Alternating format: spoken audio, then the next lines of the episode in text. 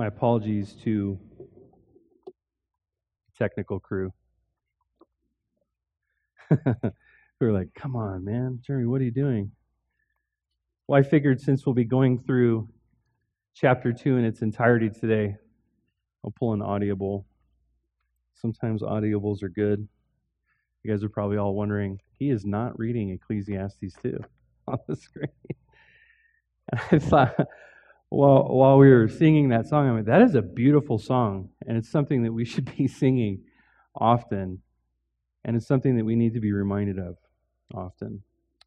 So before we enter into this uh, time of preaching and teaching, let's pray and ask the Lord for help. Heavenly Father, I uh, please pray for your help here in faithfully delivering your word.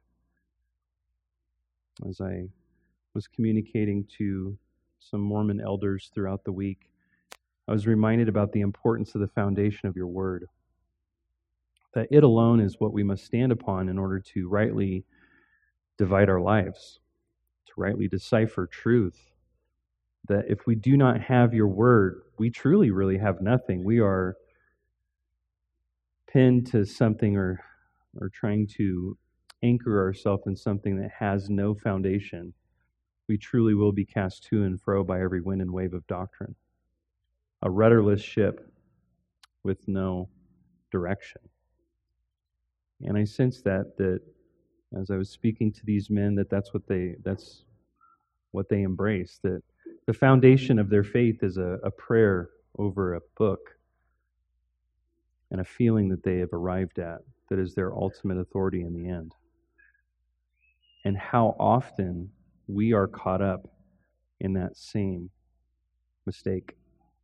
Even as Christians, we can get caught up in the same thing, basing reality, our interpretation of reality, on feelings, how we feel in a particular moment.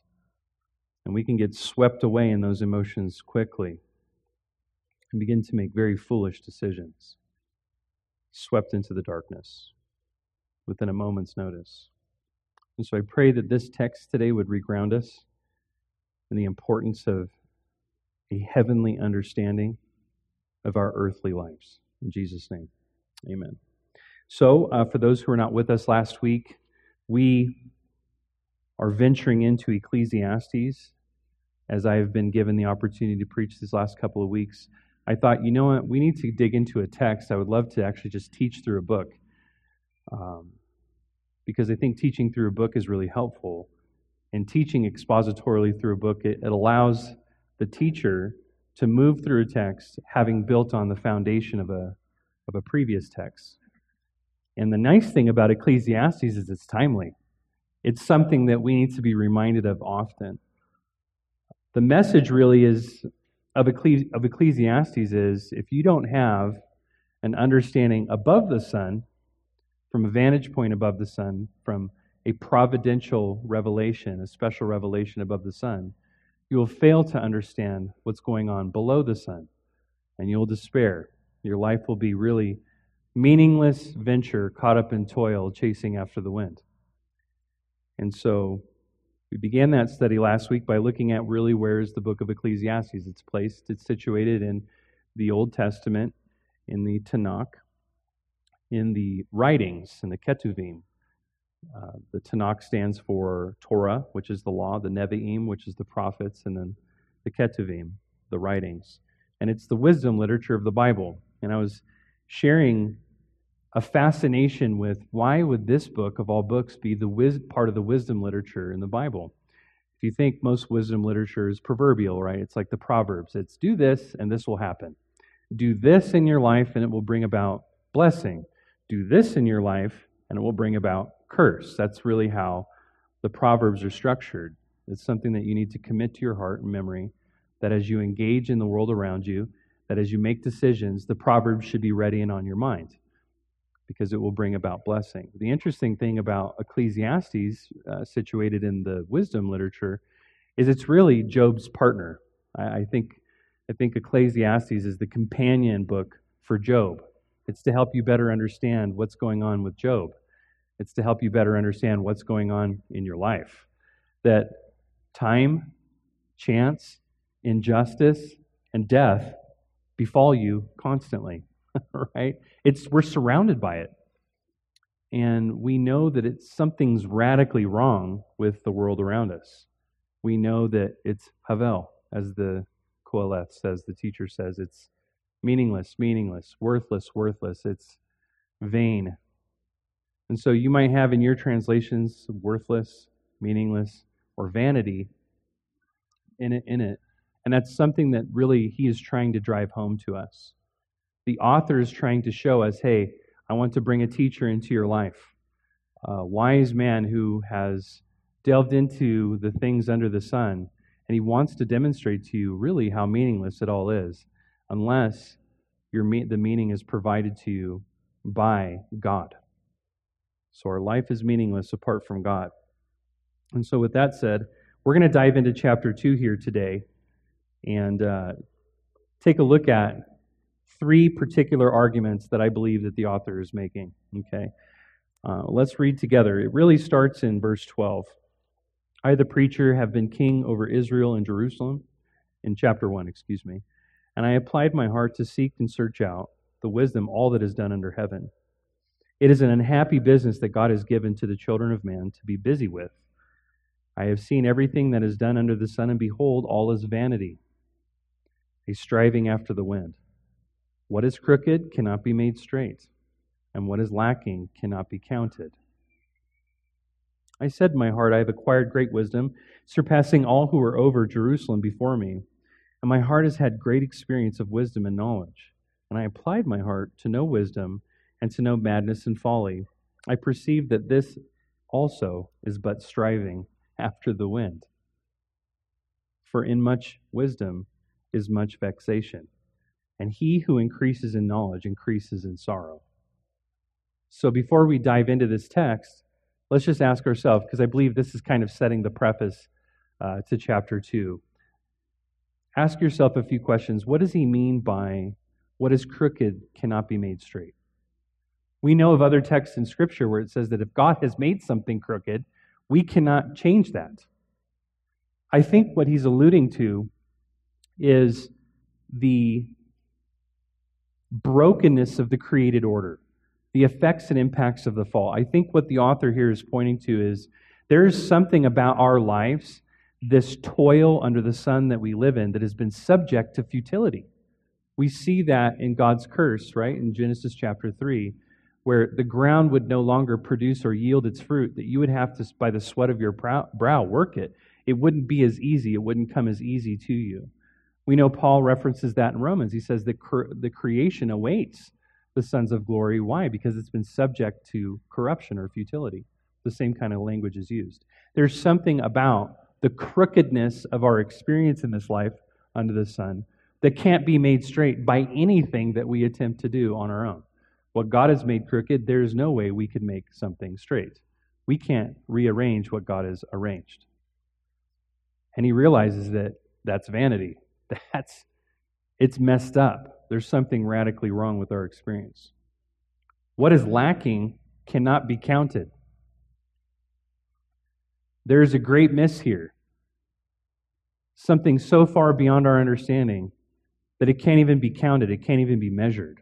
So there's an issue that we're experiencing in our in our lives, and we've all gone through this. We've all experienced it where it just seems like everything that we put our hands to seems to turn into sawdust before our very eyes. And now, all of you might not have experienced that, but anybody who's been stripped of anything in their life will certainly share with you that exact experience. As you're going through your difficulty and your trials and your tribulations, and you might be a younger one, right? uh, as you're sharing this and you're maybe complaining about your life across the table from this wiser one. They're looking at you with this smile, right? Of like, it's going to be fine. You're going to be okay. I know you're struggling right now. But listen, I've had everything stripped before me in my entire life, over and over again. I've gone through incredible, difficult things that I, I would wish not upon my worst enemy. And I still am on, I've made it out on the other side that life doesn't always work out the way you thought it would, and that's okay. Why? Because what Greg taught on this morning, God is in control. God is sovereign over all things. And if you don't have that understanding, I think this is what the Qoheleth, the teacher, is trying to get across to us in Ecclesiastes that your perception of reality will be nothing but meaningless. So I think that, that this message here has a twofold effect on all of us. And it also gives us the opportunity to really stand in a position when we're preaching to people the gospel, when we're sharing the gospel, it has an apologetic effect, has apologetic foundation for us. I believe that you can use Ecclesiastes as a template when you're addressing the unbeliever. And uh, I will make that, I hope to make that case as we go through that. But there's two things that need to happen. One, a self-examination of where we personally stand and how we are personally responding, right? When you think about your life and what you're going through, are you trying to make straight what God has made crooked? Do you find yourself constantly kicking against the goads? You working hard towards something that you'll never be able to change? You'll never be able to affect? Let me give you an example of those things. Jesus said something like, You're not going to be able to add one hour to your life by worrying about anything. You can't change anything. You guys know the prayer of serenity, you know, grant me the serenity, the things I can't change, right? There are things that you that are completely outside of your control. You can't change aging. Some people try to do that through exercise and proper diet. Some people believe that they will extend hours of their life, days of their life, years of their life through proper exercise and eating, or even Dr. Willie's protocol, right? Always got to put that pitch in, right?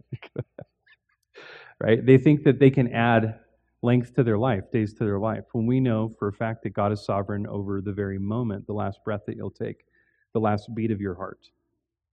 So you can't change those things, right? So we need to examine ourselves. And in the same sense, when someone is presenting those things to us, we can easily get caught up in them. Um, I know that, for instance, you know, I'm married, and my wife might share concerns that she's worried about.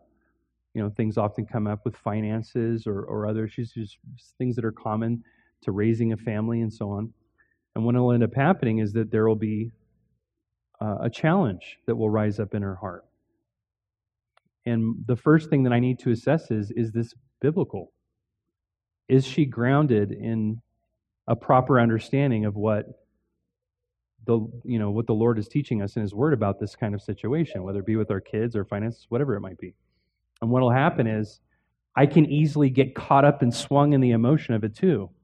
And we can get swept away in those emotions, right? And anybody who's raising kids and, or have raised kids, right, or, or experienced those things or dealt with life and been married for some period of time and worked through incredibly difficult things uh, would know. They would know that this is something that you can easily get caught up in. You could get mixed up in the emotion of it. Someone has to be grounded. And where must you be grounded? In the Word of God. And if you're not, you'll both get swept away in it. And, and I'm sure anybody who's been married in here for any period of time will easily say, Yes, I've been swept up in that. Uh, we, might be get, we might get swept up in some theological um, speculation, like we talked about the, this morning, right? Um, there are a number of debates that are happening out there right now. The simplicity of God is one of them. Um, there are people who are who have not done the homework, who have not spent time in God's Word, who are going to delve into this incredibly challenging topic, get swept away in the emotion of it all. They might start building up bridges and dividing walls.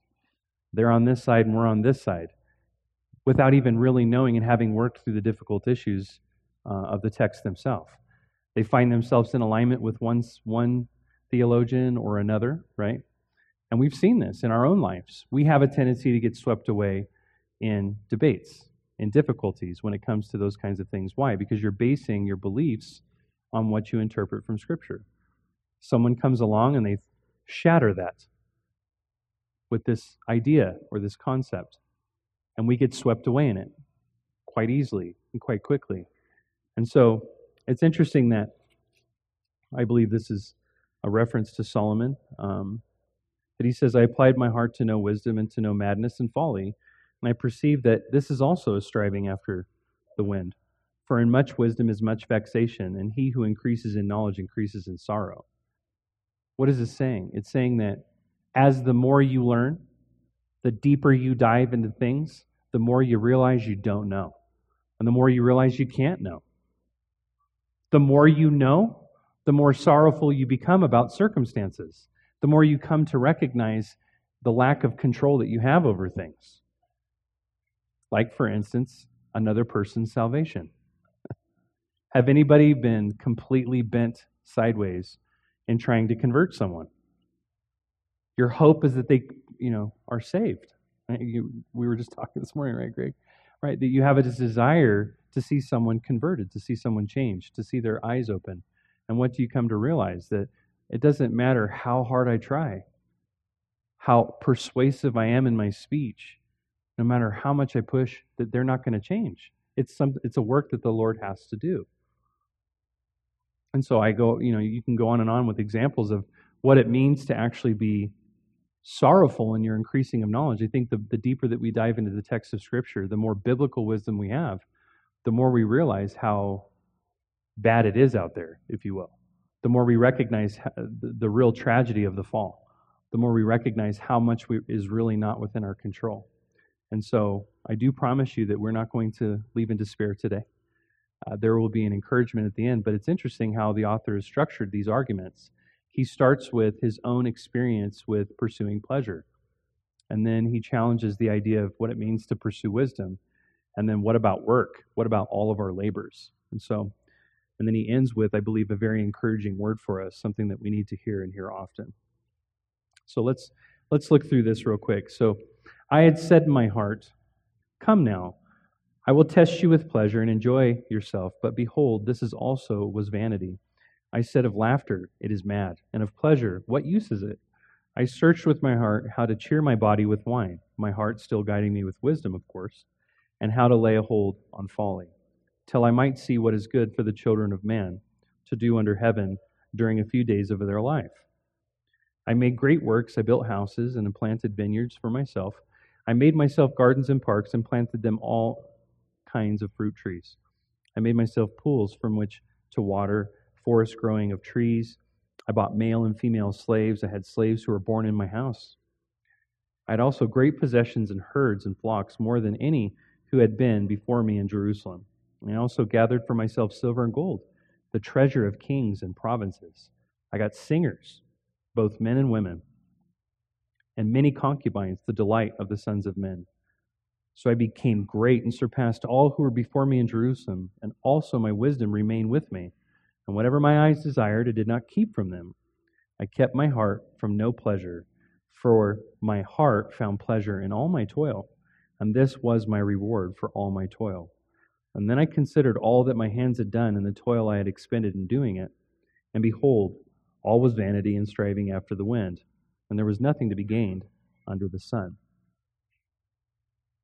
And so, with that said, ask yourself the question why, why would, after perceiving all that this man had accomplished, he even says that he found pleasure in this experience, in doing the work itself, in creating all these things. I mean, these are wonderful things. This is what we were designed to do, if you think about it, right?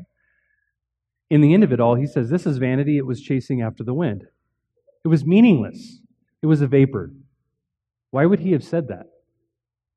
After, after going through all of these things and describing what uh, we would consider to be a pretty wonderful life, he said in the end of it all, it's meaningless. Okay?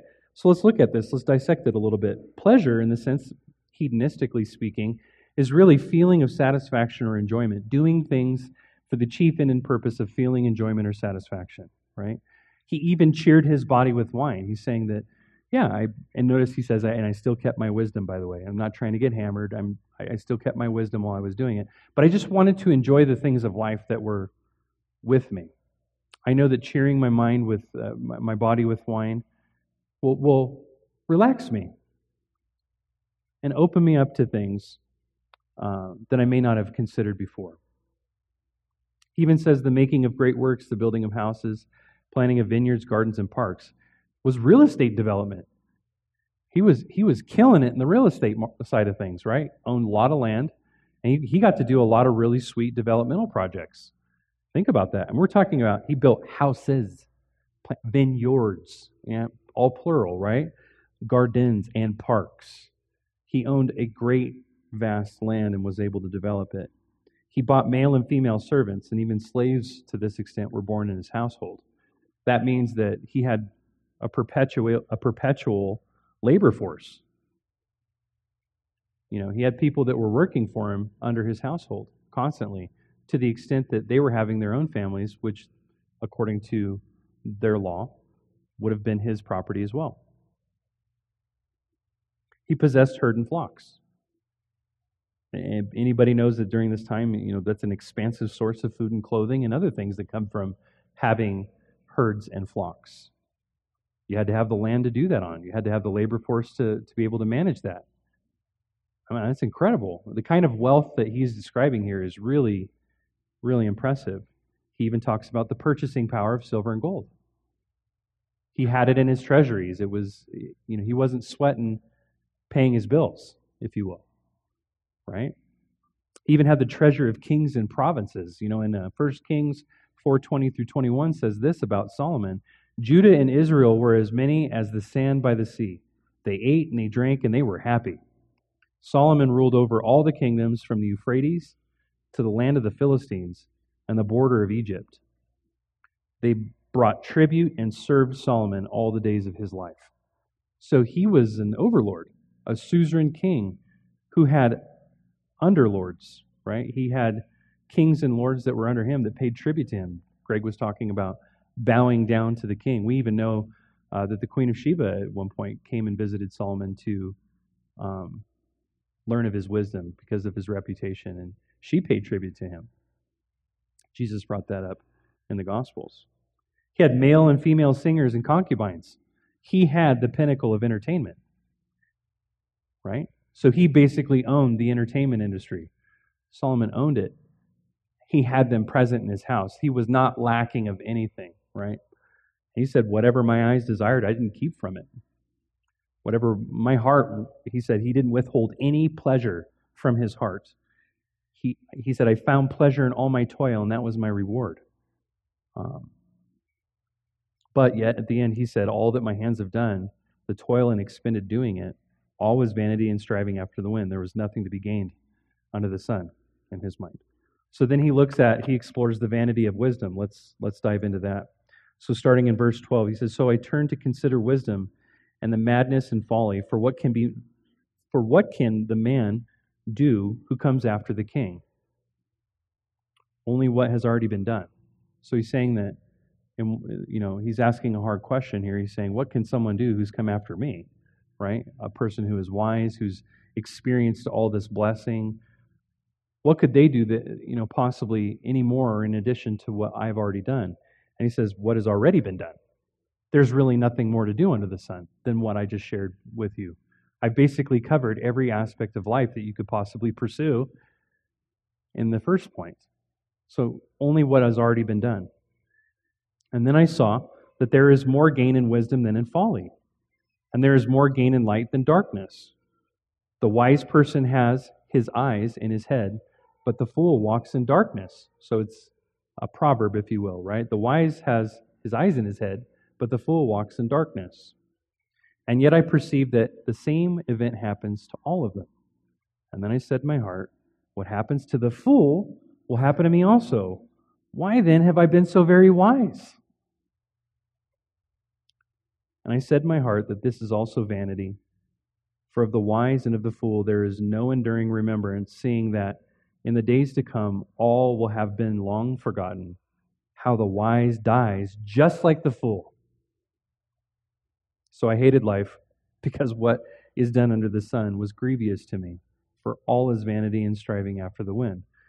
So let's take a dive into what, what, is, what is he saying here? What is he trying to convey in this particular argument? And I believe what he's trying to show is listen, reader, hearer, the reason uh, that all of this pursuit of pleasure was vain and striving after the wind is because of what I'm about to drive home right now in terms of my pursuit of wisdom. He says wisdom is really a knowledge rightly applied in God's good creation, right? Is we gain and obtain knowledge and then we apply it rightly. That's really just what wisdom is.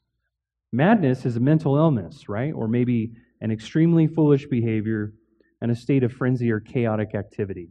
And folly really is just a lack of good sense or foolishness. Notice the proverb that he points out here that he says The wise person has his eyes in his head, he can see properly. But a fool walks in darkness, and that's a good thing. It's not that that's necessarily bad. He sees value in that. But what does he note? What is the key issue that, that stands out here in this text? How does he conclude this argument? Yes, the wise, there is value and benefit in being wise in this world. I'm not saying that that is vain. There is, there is a value to that. However, what happens to them both? Right? What happens to them both? The same event. They both die. so, how does he conclude? He goes, Why have I been wise then? I see the value in that. I know that that's something I should be pursuing. I know a fool is walking in darkness. But what happens to them both? They both die. So then why have I been so wise? Why have I been pursuing this? Why have I been pushing so deep into the books? Remember how he concludes in chapter 12? And to the end of reading, there's I mean, there's no end.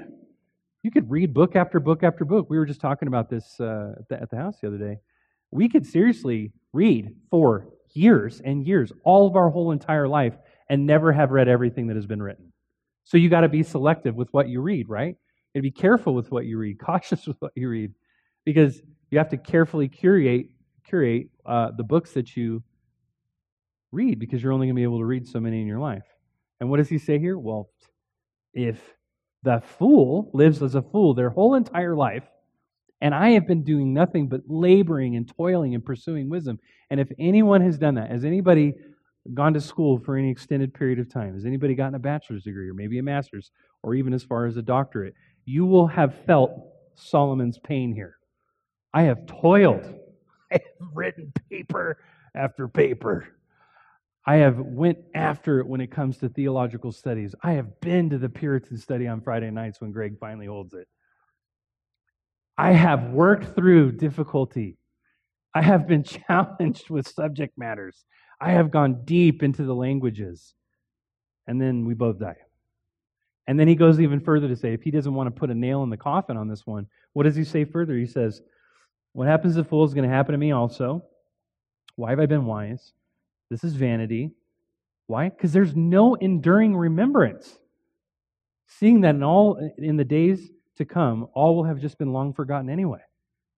You're going to be a blip in history. And within just a few years, maybe even one, maybe less, forgotten. None of this matters.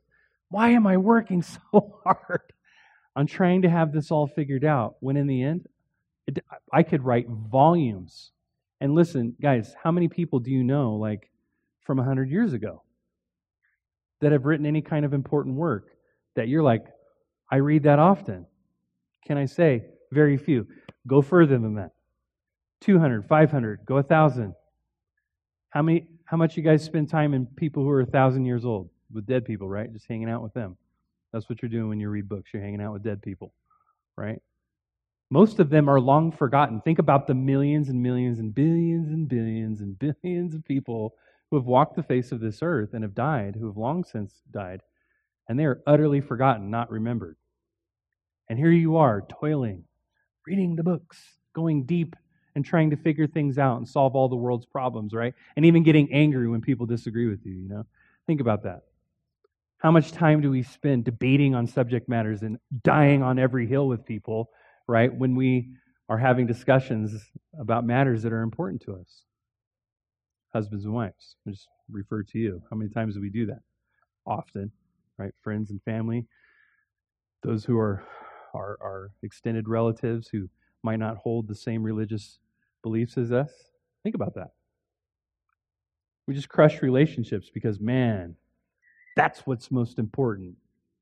And I'm not saying that um, there aren't hills to die on, but I'm saying we probably die on more than we should in the name of I am pursuing wisdom and I want to answer life's hardest questions. Right? Solomon says that's that's vain that's chasing after the wind, that's foolish. If you only lived life under the sun, if that was alone, living life. So, why then we have to ask, why would Solomon express a hatred for life? Okay, here's a man who had everything, all the pleasures, and he pursued it, and there was nothing that he kept back from his heart.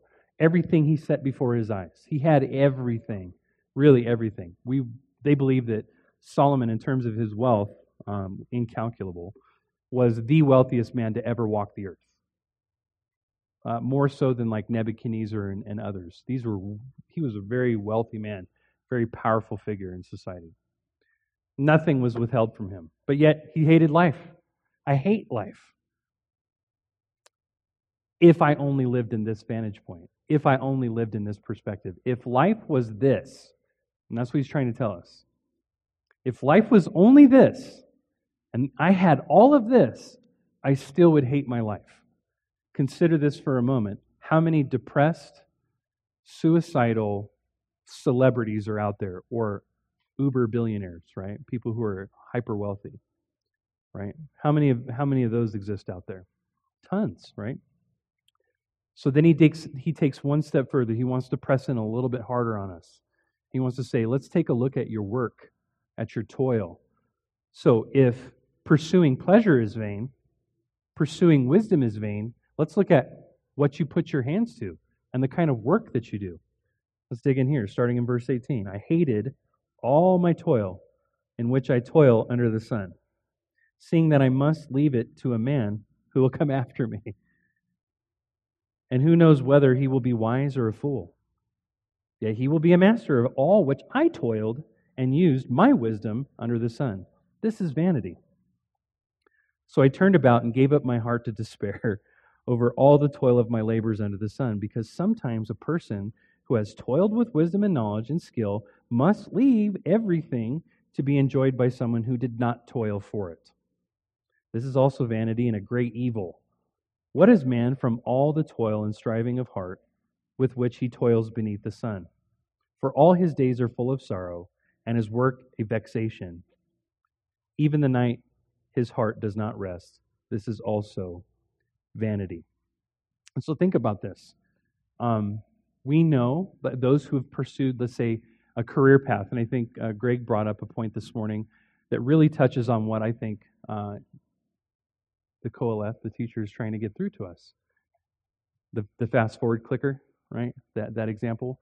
If you had a clicker where you could just fast forward your life, you know, let's say you want to get past these humps in your life, these difficulties in your life. You just don't want to have to wrestle with them, deal with them. You can just fast forward. You'll go only fast forward. You can't rewind, right? Fast forward. You just get through them and see how things work out at the other end of that fast forwarding. Well, in this example, this guy fast forwarded. He was going through a difficult time. He fast forwarded his life. And in the end, he was some, you know, basically broke, you know, uh, lost everything, divorced from his wife, you know, everything's gone. And he's like, what in the world happened? You know, what happened to me?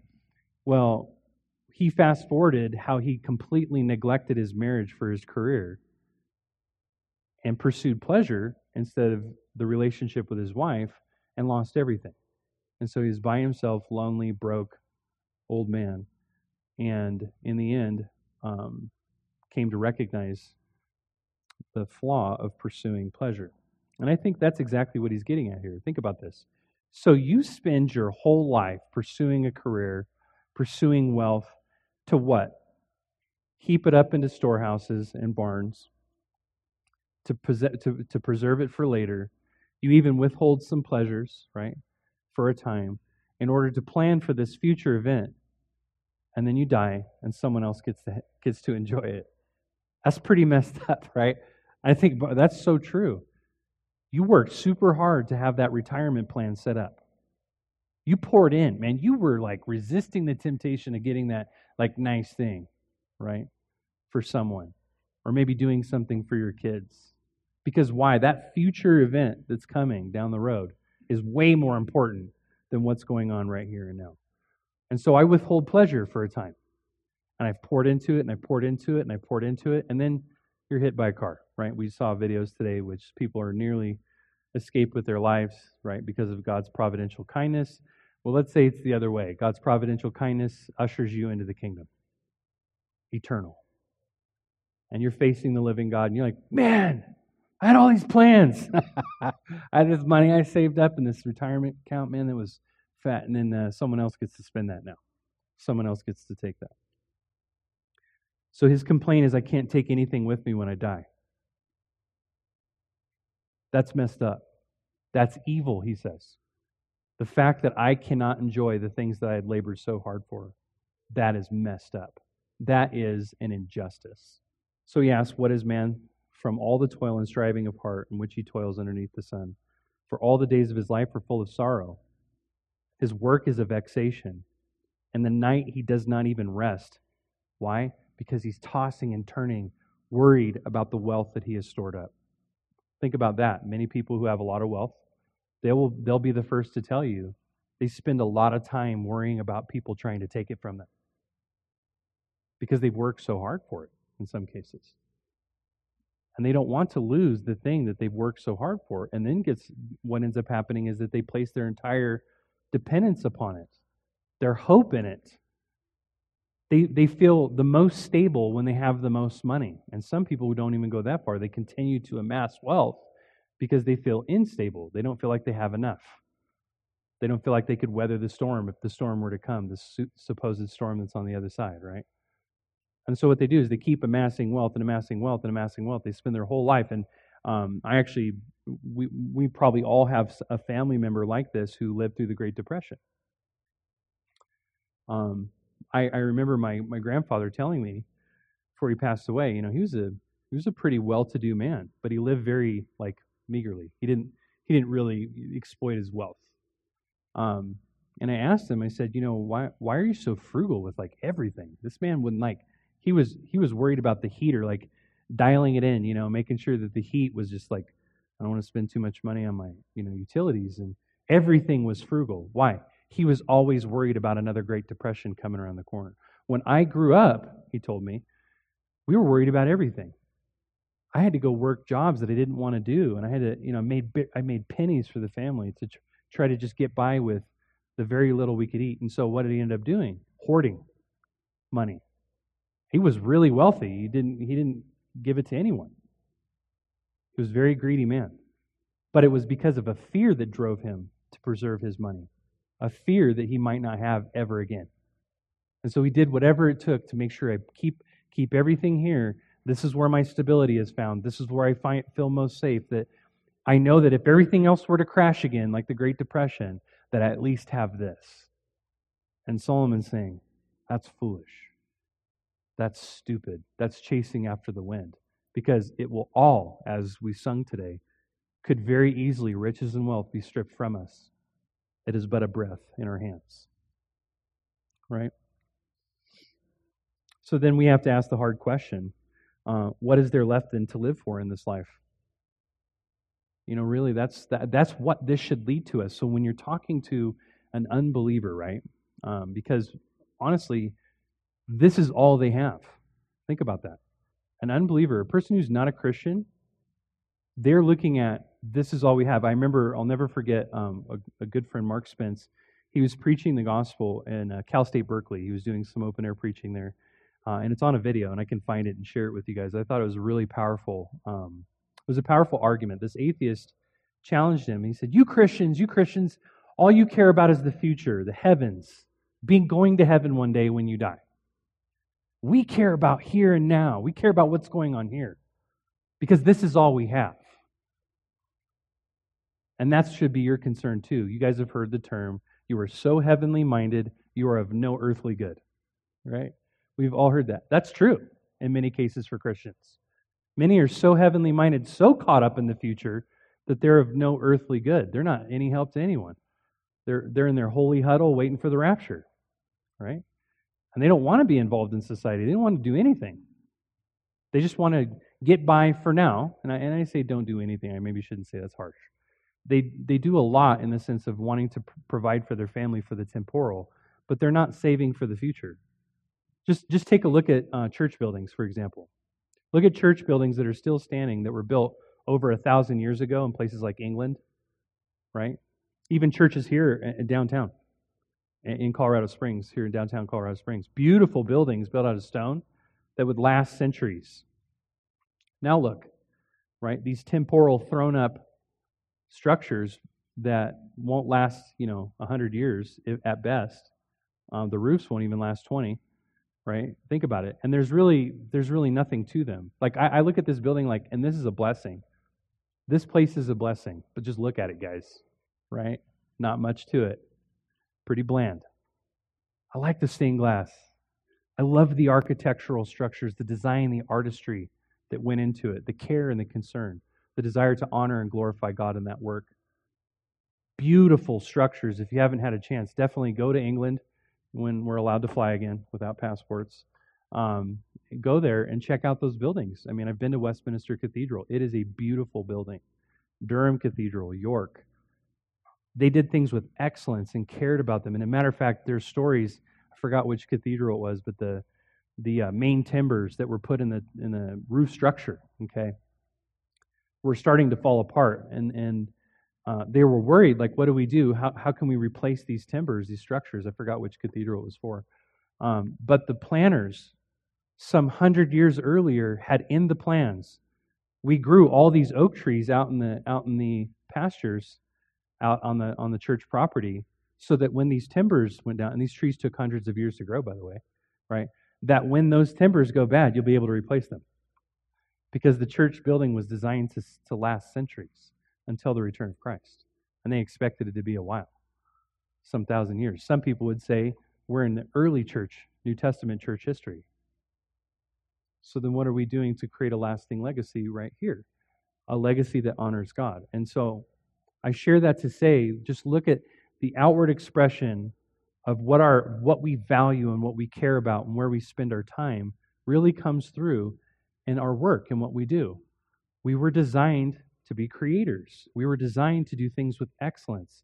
We were endowed with particular gifts to honor and glorify God.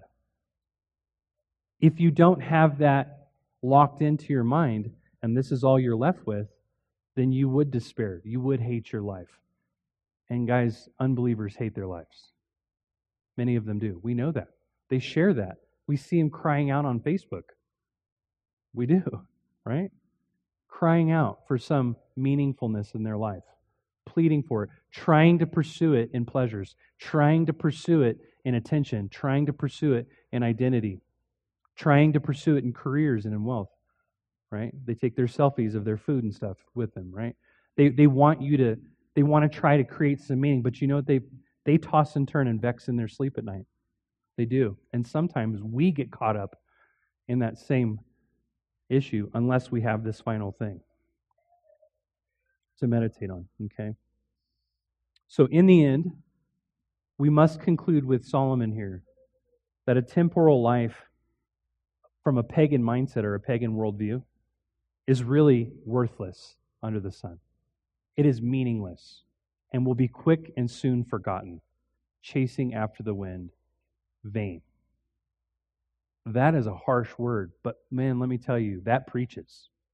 You share that with your pagan friends. And when I say pagan, I mean whoever is not a Christian is a pagan. They are. They're pagan in some form, some shape or form. That might sound harsh, but it's not. It's just providing a description for what a non believer really is. It is someone who is worshiping something in a direction that is leading them to a vain and worthless end. And apart from Christ, we have no meaning. Think about all the beauty now, okay, of Christ. Let's, let's contrast this with what it means to actually be a Christian. I get excited. I'm going to get fired up with this. We need to repent from a pursuit of pleasure, okay? It truly is a worthless endeavor, for all our days pass away under your wrath, God, the Psalter says. We bring our years to an end like a sigh, and the years of our life are but 70, and even uh, by reason, maybe of strength, 80.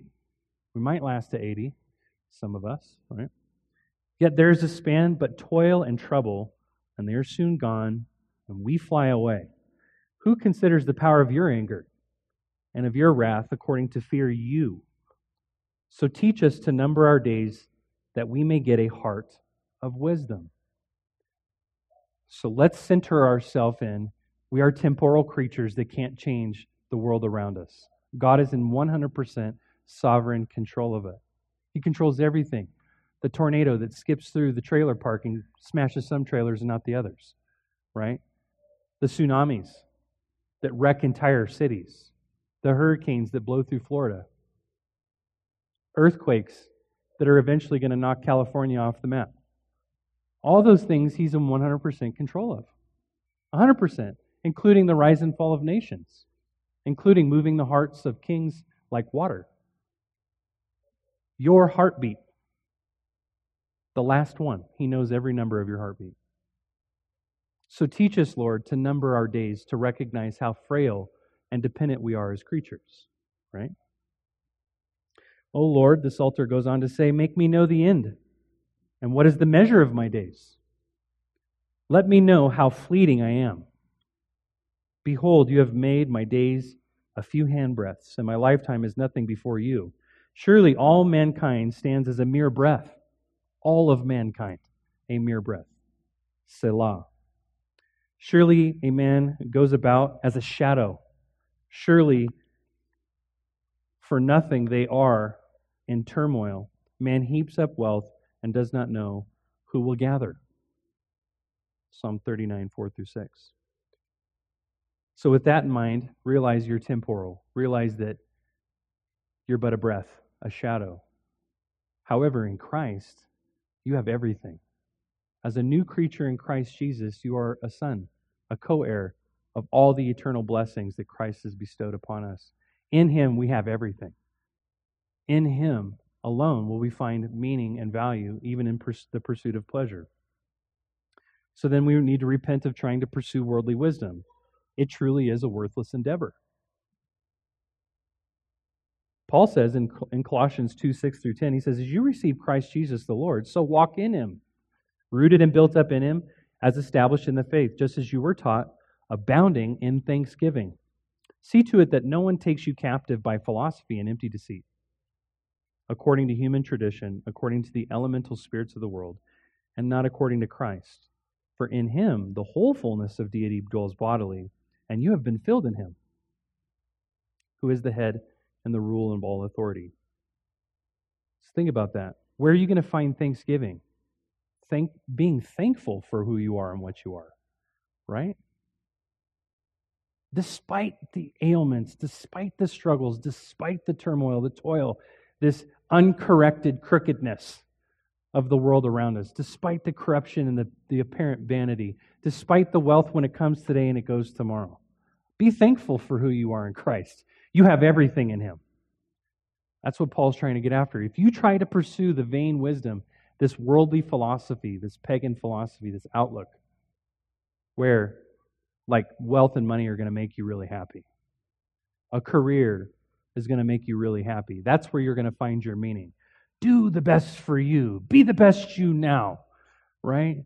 Only you know you. Think about all the you stuff out there, right? and how it's I centered. No, no, it needs to be Christ centered and Christ focused in order to truly find meaning. You need to die so that He can live in you, right? How are we going to know that? Well, the, the, the psalmist, the psalter says, Your word, Lord, is a lamp to my feet and a light to my path. It's by this that my eyes are lit, that I have my eyes in my head properly, that I don't live in darkness, right? And he says later in Psalm 119, 130, the unfolding of your word gives me light. It imparts understanding to the simple. This is how I'm going to properly navigate life and understand things for what they really are, despite my circumstances. So then finally, we need to repent from the pursuit of fulfillment in work and its product. It is a worthless endeavor. So my work is going to give me fulfillment, and the product of my work is going to give me fulfillment. That's a worthless endeavor. Think about the, the, the parable Jesus told the disciples. He said, The land of a rich man produced plentifully. And he thought to himself, What shall I do? For I have nowhere to store my crops. And he said, I will do this. I will tear down my barns and build larger ones.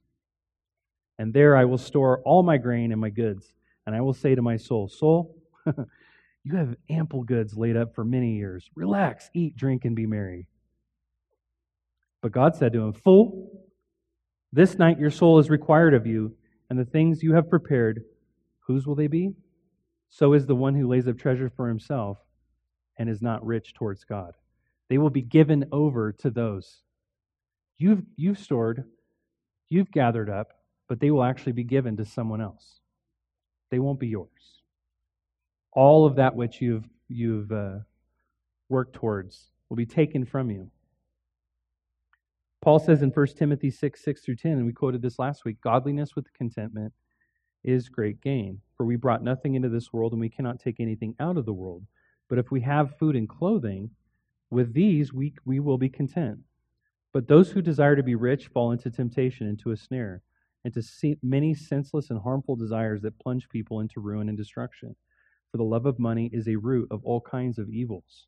It is not the root of evil, by the way. It is a root of all kinds of evils. And is, it is through this craving that some have wandered away from the faith and pierced themselves with many pangs.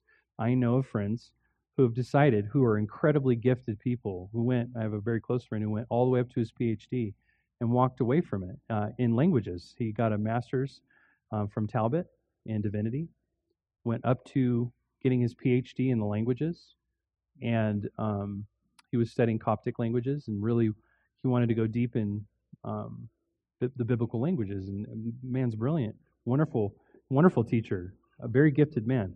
He decided to walk away from it all, and now is like I would say he probably is rejecting the faith to pursue a career in finance because this is what's going to make him most happy and provide for his family. I guarantee you this man's miserable. I know I know him really well. He's a good friend of mine.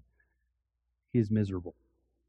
He is pursuing something that he believes will ultimately bring fulfillment, but he's walking completely contrary to, to the gifts that God has obviously given him.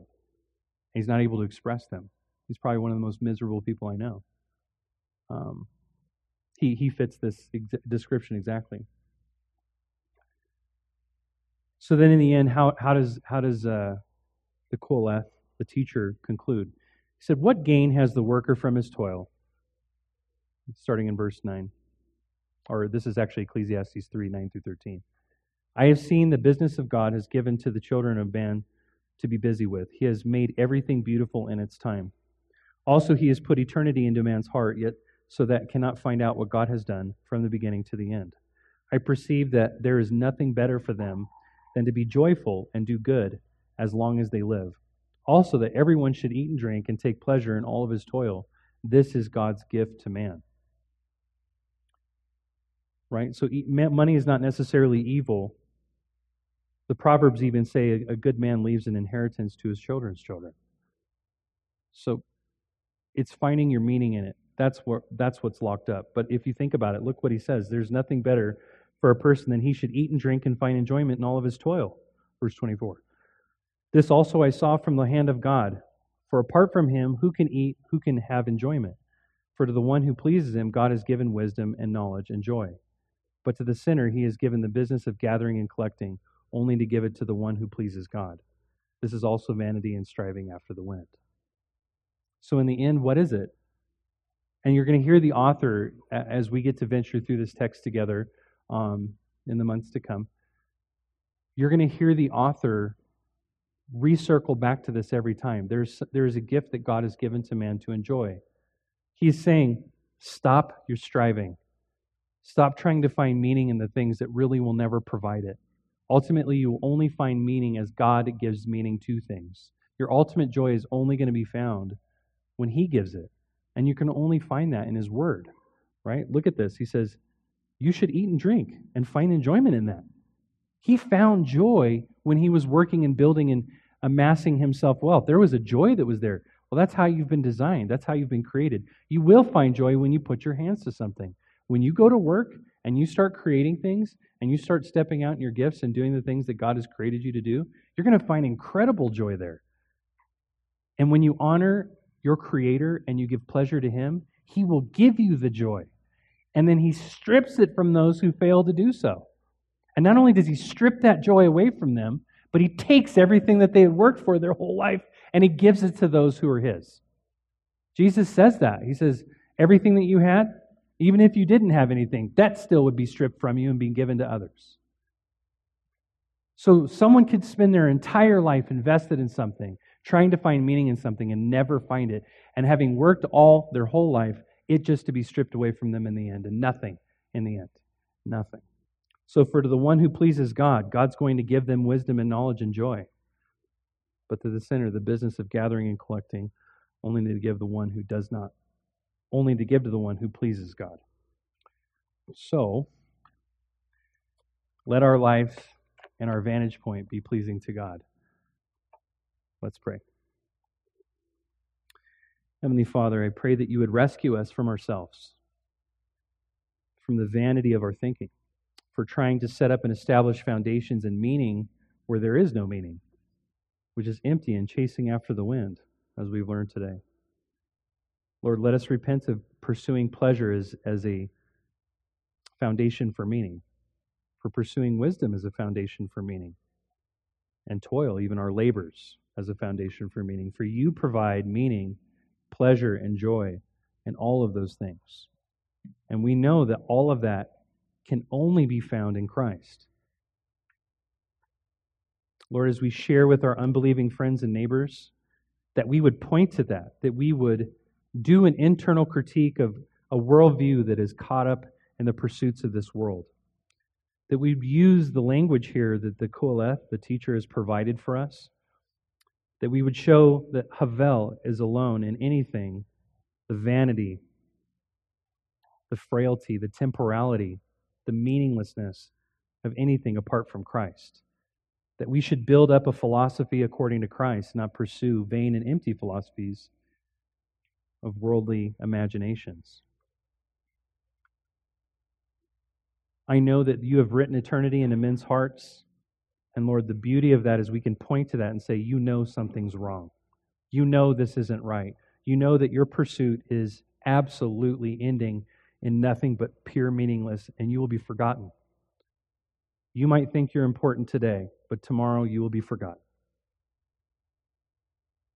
So I pray that we would, Lord, embrace this ourselves, commit our hearts to this, that our meaning is found in Christ, our hope is found in Christ that we're not so heavenly minded that we're no earthly good, but that we can enjoy the toils of our labors, appreciate the now, appreciate the time that we have with one another, the small things, the time with our kiddos.